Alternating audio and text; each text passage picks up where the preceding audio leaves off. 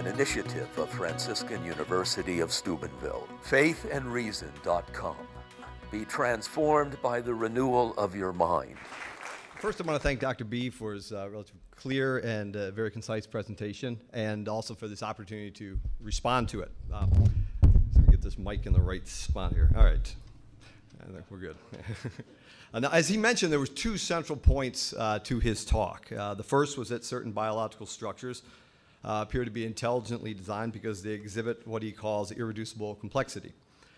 Uh, the second was that Darwin's theory of evolution by random mutation and natural selection is incompatible with design. And further, he says that no consistent Christian can accept Darwinian evolution. Okay? Um, while it'd be interesting to debate the concept of irreducible complexity, um, due to the limits of time, I'm going to focus on the second uh, claim, uh, partly because it's much more expansive and it is one that I believe is much more important to address if one desires to get to the heart of the debate regarding Darwin's theory.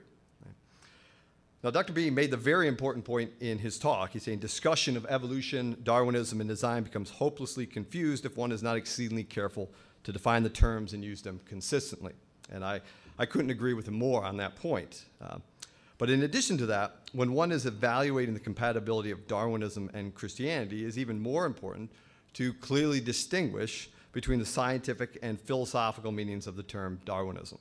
Okay? In a nutshell, Darwin's scientific theory states the following, and this is what uh, Dr. Behe had mentioned. The history of evolution on this planet can be explained primarily via natural selection, working on random variations within organisms. And I would like to argue uh, very briefly here in my time that as a scientific theory, there's nothing here that is inherently compatible with Christianity. Now, unfortunately, this scientific theory has been weighed down with so much philosophical baggage over the years that many people now believe that Darwin's scientific theory also demonstrates that there's no purpose or plan in nature. Uh, this is uh, the version of Darwinism that Dr. Behe was referring to in his talk, and it was the one that many of the uh, Nobel laureates were referring to. But I'd say this is wholly distinct from a Darwin's scientific theory. Right? Uh, this version that, uh, uh, that there's no purpose and plan in nature, I agree with Dr. Behe, is entirely incompatible with Christianity, but it's also not a scientific theory, it is a philosophical worldview. Darwin's scientific theory cannot demonstrate that there is no purpose or plan to creation, nor can it demonstrate that humankind is a meaningless twig on the great tree of life. Those that claim otherwise are merely hijacking a scientific theory, thinking that life forms emerge via a process of random variations and natural selection, attacking on questionable philosophical claims about the lack of purpose or design. Now, it doesn't matter how many Nobel laureates or science teachers or philosophers or biologists claim otherwise, a scientific theory cannot make statements regarding the absence of ultimate purposes and still claim to be a scientific theory. Those that make this claim or allow others to do are merely allowing bad philosophy to masquerade as science, a situation, in my opinion, that only serves to confuse matters. It is far better to expose the bad philosophy for what it is so that one can evaluate Darwin's scientific theory on its own legs. So, how is it that so many people have erroneously equated Darwin's scientific theory with a world devoid of purpose? Nobel laureates, and so on. Right? Well, it all stems from erroneously equating a process involving random variation with a process that is unplanned and unsupervised. In the case of Darwin's theory, this argument goes something like this because the variations that are involved in transforming one population of organisms into another are random and their exact occurrence is unpredictable, then the whole process must be unplanned, unsupervised, and devoid of design. This line of argument is enough for some people to dump Darwin's theory wholesale for its lack of compatibility with Christianity, or for others to embrace it wholesale for its atheistic undertones. If we accept this line of reasoning, though, I think we get into a predicament because we have to then conclude that the randomness and unpredictability of many other events in life are devoid of design. Uh, meiosis, the process of fertilization, uh, the chance encounter of meeting one's future wife at an airport after they have a flat tire and miss their plane are all things that would then be devoid of. That's not how I met my wife, by the way. it's much more devoid of design than, than that. But the fact of the matter is, we don't jump from random and unpredictable uh, to unplanned and devoid of design in these cases. At least I hope we don't. The reason we do not is because the mere occurrence of random contingent events do not, uh, does not preclude God's providence. Events that are contingent in our eyes, ones that we cannot predict, or ones that appear uncorrelated to us, can still be used by God to obtain his ends. As Aquinas has said, the, divine, the effect of divine providence is not only that things should happen somehow, but they should happen either by necessity or by contingency and skipping a bit. And that happens from contingency, which the divine providence conceives to happen from contingency. Things that are random do not occur outside of God's providence. The point here is that nothing in Darwin's scientific theory is incompatible with a Christianity, uh, with Christianity, because randomness and contingency can be entirely compatible with a loving, all-powerful Creator who allows these events to occur to fulfill his own ends. Now, despite this, uh, the, there's a second point I would like to make um, that, that builds off of this. Uh, this is that despite the, um, the it, because of all the randomness and unpredictability they see in evolution, atheistic Darwinists continue to fall all over themselves to point out how contingent and chance events run evolution as if that somehow magically removes God from the picture. I mean, all the time you hear, well, if the asteroid didn't hit Earth 60 million years ago, humans wouldn't be here today. Right? Putting aside the scientific problems with that argument, uh, one of the biggest ironies, I think, of the situation is that these atheists, preoccupied as they are with the random aspects of Darwin's theory, fail to acknowledge the elephant in the room, which is that there's an immense amount of order that is required for his theory to even get off the ground. Natural selection cannot work without the universe that we occupy, and that requires a huge amount of order. I mean, natural selection is not a thing. You, can't point to it, oh, here's natural selection, look at it. It's a process that works on something, and it works on nature. Right? Uh, so it is this order that I think uh, in the universe that helps direct and more importantly point to a creator. So, contrary to what we might think in some of our weaker moments, we do not live in a chaotic universe. Uh, turning to Cardinal Schönborn again, as Dr. Behe uh, uh, uh, had in his talk a couple times, I'll take a quote from um, uh, one of his lectures. He said, The entire scientific enterprise is the discovery of the order, laws, connections, and relationships. It is the discovery of the letters, the grammar, the syntax, and ultimately the text itself that God has put into the book of creation. Now, this text that has been written into the book of, uh, of creation is not simple to decode, but what has been deciphered at this point is breathtaking in scope and elegance.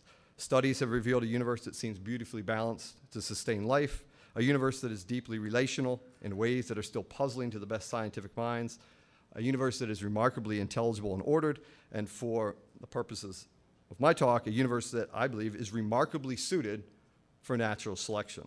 Now, what do I mean uh, by that last point? Right?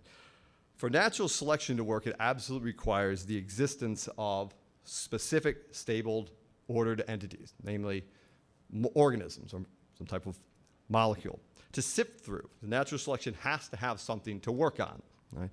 A universe, for example, that consists solely of chaotic clouds of gas that flee in and out of existence would render natural selection impotent. A universe with nothing more complex than hydrogen atoms would also leave natural selection unemployed. Yet we find ourselves in a universe which stable ordered entities like amoebas, frogs, squirrels, etc., exist. And the question, why is this? Now, on a scientific level, one can point to the existence of the stable ordered entities like frogs is largely due to the fact that they're made of stable ordered proteins, which in turn owe their existence to the stable ordered amino acids of which they are composed. Now, these amino acids owe their stability in order to the limited number of stable order elements that exist in our universe. There's a limited possibility there. Right? And it has to do with these elements, the, the limited ones that exist, and their stability has to do with the existence of the stable order at the subatomic level, forces and the subatomic particles. The key point that I'm trying to make is that order at each level is utterly dependent upon order at a level below it. And natural selection is absolutely dependent upon all of these levels. It is absolutely dependent upon this order being written into our universe. As Stephen Barr um, uh, mentioned in his book, uh, a quote from um, his book, Modern Physics and Ancient Faith, he states The order which we see in nature at one level has its roots in a more mathematically perfect order that exists at a deeper level. Given this order, the existence of this order, which is a gift to natural selection in a sense, natural selection can, coupled with random variations, can mine through it and unveil, unveil the potentialities that are inherent in it. One example of, uh, to, to illustrate this concept can be seen in the structure of proteins, which are the major building block of cells and, and, and organisms, one of the major building blocks. Now, despite the infinite number of uh, proteins are made of amino acids, little building blocks, but despite the infinite sort of arrangement or sequence of amino acids that you have, you could string together uh, them in uh, many, many different orders. Uh, nearly infinite uh, uh, array of orders. They all will collapse or fold into two stable ordered secondary structures, alpha helices and beta sheets.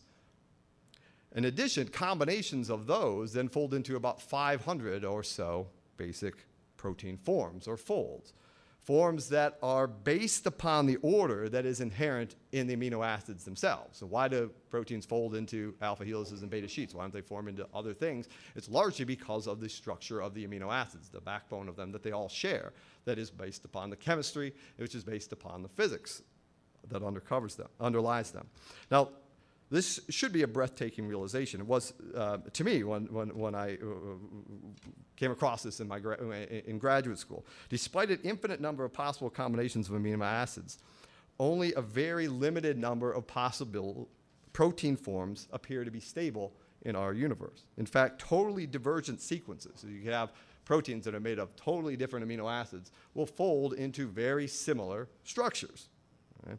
Uh, these forms are not being imposed upon the proteins, but they are actually part of the very nature and action of proteins, which have the ordered chemical and physical laws built into their very being.